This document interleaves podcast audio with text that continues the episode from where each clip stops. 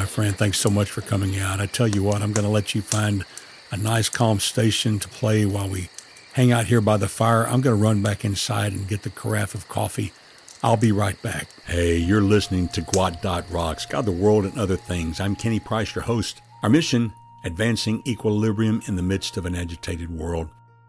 This is season 17, episode 357, title An Ancient Perspective on Creation, subtitle The Truth of Creation Gives Stability in Times of Trouble.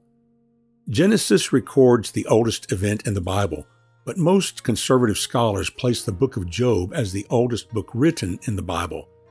It's a witness to the reality of God as creator and that the world was created and did not evolve. The reason why I bring this up is to highlight the insight into ancient truth and knowledge the people at that time possessed that God is the creator of all things, and their acute understanding of God's manipulation and control of the smallest things and events on the earth as creator. The book tells the story of a man named Job, who is portrayed as a wealthy and righteous individual. Job's faith is severely tested when he experiences a series of catastrophic life events he loses his wealth, his health, and his children, and he is plagued by painful sores. As Job and his friends who have come to comfort him seek to explain his suffering, there is continuously a referral to the truth that God is man's maker and the creator of the universe. It's encouraging and amazing to delve into their ancient understanding about this fundamental and eternal truth that God created the heavens and the earth, and that as creator, he is intimately involved in the affairs of his creation. In the latter part of the book, God responds to Job's pleas by speaking from a whirlwind. God's response emphasizes his divine wisdom, power, and sovereignty over creation. God's message conveys that human beings cannot fully comprehend his ways and that his divine plan transcends human understanding. Job is humbled and acknowledges his limited perspective in the face of God's greatness. This book concludes with Job's suffering coming to an end and he's restored to health and blessed with an even greater prosperity than before. But, my friend, what I want to do today with this podcast is to read the verses out of the book of Job that talk about God and as creator and as maker and as sustainer and as provider and as the giver of life. Listen carefully as I read these words of the ancients' understanding of Creator God and His creative control over all that there is. In Job chapter 4 verse 17 it says, "Can a mortal be righteous before God? Can a man be more pure than his maker?" In Job chapter 9 verses 4 through 10 it says, "God is wise and all-powerful. Who has opposed him and come out unharmed? He removes mountains without their knowledge, overturning them in his anger. He shakes the earth from its place so that its pillars tremble. He commands the sun not to shine and seals off the stars. He alone stretches out the heavens and treads on the waves of the sea. He makes the stars, the bear, Orion, the Pleiades, and the constellations of the southern sky. He does great and unsearchable things, wonders without number. In chapter 10, verses 8 through 12, it says, Your hand shaped me and formed me. You formed me like clay. You clothed me with skin and flesh, and wove me together with bones and tendons. You gave me life and faithful love and your care has guarded my life.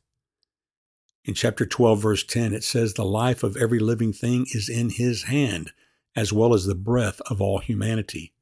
In chapter 26, starting in verse 5 and going through verse 14, it reads, The departed spirits tremble beneath the waters and all that inhabit them.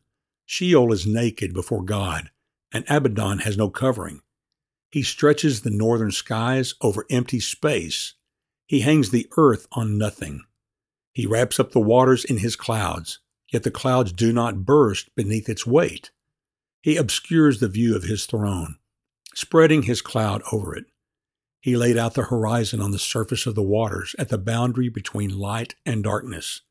The pillars that hold up the sky tremble, astounded at his rebuke. By his power he stirred the sea, and by his understanding he crushed Rahab. By his breath the heavens gained their beauty, his hand pierced the fleeing serpent. These are but the fringes of his ways. How faint is the word we hear of him! Who can understand his mighty thunder? In chapter 28, verses 25 through 26, it reads When God fixed the weight of the wind and distributed the water by measure, when he established a limit for the rain and a path for the lightning. In chapter 31, verses 13 through 15, it reads, If I have denied justice to any of my servants, whether male or female, when they had a grievance against me, what will I do when God confronts me? What will I answer when called to account? Did not he who made me in the womb make them? Did not the same one form us both within our mothers? In chapter 32, verse 22, it talks about God as my maker. In chapter 33, verses 4 through 6, it says, The Spirit of God has made me. The breath of the Almighty gives me life. Answer me then, if you can.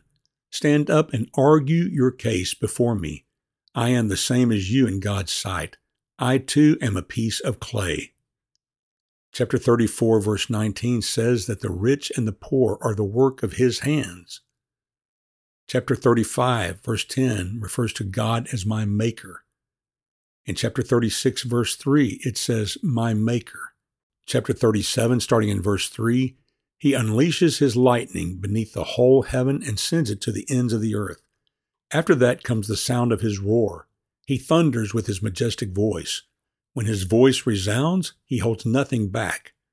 God's voice thunders in marvelous ways. He does great things beyond our understanding. He says to the snow, Fall on the earth, and to the rain shower, Be a mighty downpour, so that every one he has made may know his work. He stops all people from their labor. The breath of God produces ice, and the broad waters become frozen. He loads the clouds with moisture. He scatters his lightning through them. At his discretion, they swirl around over the face of the whole earth to do whatever he commands them. He brings the clouds to punish people or to water his earth and show his love. Listen to this, Job. Stop and consider God's wonders. Do you know how God controls the clouds and makes his lightning flash? Do you know how the clouds hang poised, those wonders of him who has perfect knowledge? You who swelter in your clothes when the land lies hushed under the south wind, can you join him in spreading out the skies, hard as a mirror of cast bronze? In chapter 38, when God begins to challenge Job, starting in verse 4, it reads, Where were you when I established the earth? Who fixed its dimensions? Who stretched a measuring line across it? Who supports its foundations? Or who laid its cornerstone while the morning stars sang together and all the sons of God shouted for joy? Who enclosed the sea behind its doors when it burst from the womb? When I made the clouds its garment and total darkness its blanket? When I determined its boundaries and put its bars and doors in place? When I declared, You may come this far, but no farther? Your proud waves stop here. Have you ever in your life commanded the morning or assigned the dawn its place, so it may seize the edges of the earth and shake the wicked out of it? The earth is changed as clay is by a seal. Its hills stand out like the folds of a garment. Light is withheld from the wicked, and the arm raised in violence is broken. Have you traveled to the sources of the sea or walked in the depths of the ocean? Have the gates of death been revealed to you? Have you seen the gates of deep darkness? Have you comprehended the extent of the earth? Tell me if you know all this. Where is the road to the home of light? Do you know where darkness lives, so you can lead it back to its border? Are you familiar with the paths to its home? Don't you know you were already born? You have lived so long. Have you entered the place where the snow is stored, or have you seen the storehouses of hail, which I hold in reserve for times of trouble, for the day of warfare and battle? What road leads to the place where light is dispersed? Where is the source of the east wind that spreads across the earth? Who cuts a channel for the flooding rain or clears the way for lightning to bring rain on an uninhabited land, on a desert with no human life, to satisfy the parched wasteland and cause the grass to sprout? Does the rain have a father? Who fathered the drops of dew? Whose womb did the ice come from? Who gave birth to the frost of heaven when the water becomes as hard as stone and the surface of the watery depths is frozen? Can you fasten the chains of Pleiades or loosen the belt of Orion? Can you bring out the constellations in their season and lead the bear and her cubs? Do you know the laws of heaven? Can you impose its authority on earth? Can you command the clouds so that a flood of water covers you? Can you send out lightning bolts and they go? Do they report to you, Here we are? Who put wisdom in the heart or gave the mind understanding? Who has the wisdom to number the clouds? Or who can tilt the water jars of heaven when the dust hardens like cast metal and the clods of dirt stick together? Can you hunt prey for a lioness or satisfy the appetite of young lions when they crouch in their dens and lie in wait within their lairs? Who provides the ravens food when its young cry out to God and wander about for the lack of food? God proceeds on in chapter 39 with the indicting questions to Job. Starting in verse 1 Do you know when mountain goats give birth? Have you watched the deer in labor? Can you count the months they are pregnant so you can know the time they give birth? They crouch down to give birth to their young. They deliver their newborn. Their offspring are healthy and grow up in the open field. They leave and do not return. Who set the wild donkey free? Who released the swift donkey from its harness? I made the desert its home, and the salty wasteland its dwelling. It scoffs at the noise of the village and never hears the shouts of a driver. It roams the mountains for its pasture land, searching for anything green. Would the wild ox be willing to serve you? Would it spend the night by your feeding trough? Can you hold the wild ox to a furrow by its harness? Will it plow the valleys behind you? Can you depend on it because its strength is great? Would you leave it to do your hard work? Can you trust the wild ox to harvest your grain and bring it to your threshing floor? The wings of the ostrich flap joyfully, but are her feathers and plumage like the stork's? She abandons her eggs on the ground and lets them be warmed in the sand. She forgets that a foot may crush them or that some wild animal may trample them. She treats her young harshly, as if they were not her own, with no fear that her labor may have been in vain. For God has deprived her of wisdom. He has not endowed her with understanding. When she proudly spreads her wings, she laughs at the horse and its rider. Do you give strength to the horse? Do you adorn his neck with a mane? Do you make him leap like a locust? His proud snorting fills one with terror. He paws in the valley and rejoices in his strength. He charges into battle. He laughs at fear since he is afraid of nothing. He does not run from the sword. A quiver rattles at his side along with a flashing spear, and a javelin charges ahead with trembling rage. He cannot stand still at the sound of the ram's horn. When the ram's horn blasts, he snorts defiantly. He smells the battle from a distance. He hears the officer's shouts and a battle cry. Does the hawk take flight by your understanding and spread its wings to the south? Does the eagle soar at your command and make its nest on high? It lives on a cliff where it spends the night. Its stronghold is on a rocky crag. From there it searches for its prey. Its eyes penetrate the distance.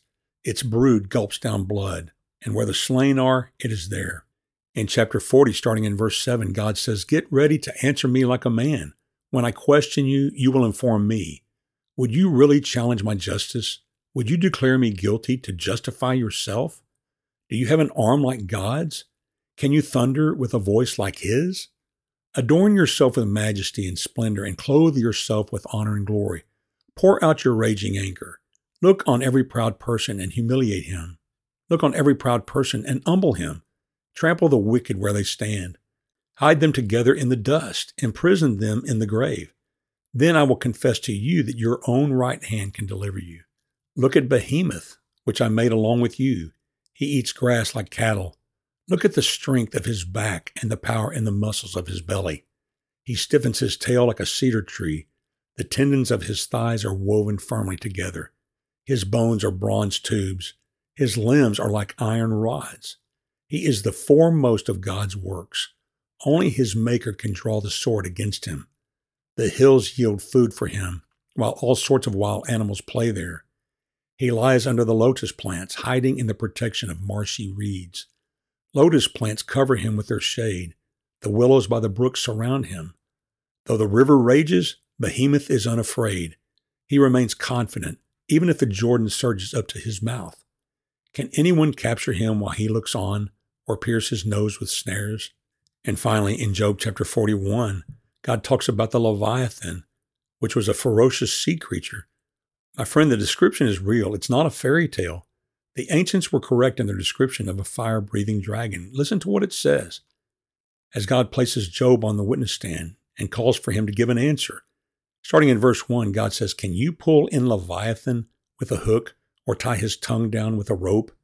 Can you put a cord through his nose or pierce his jaw with a hook?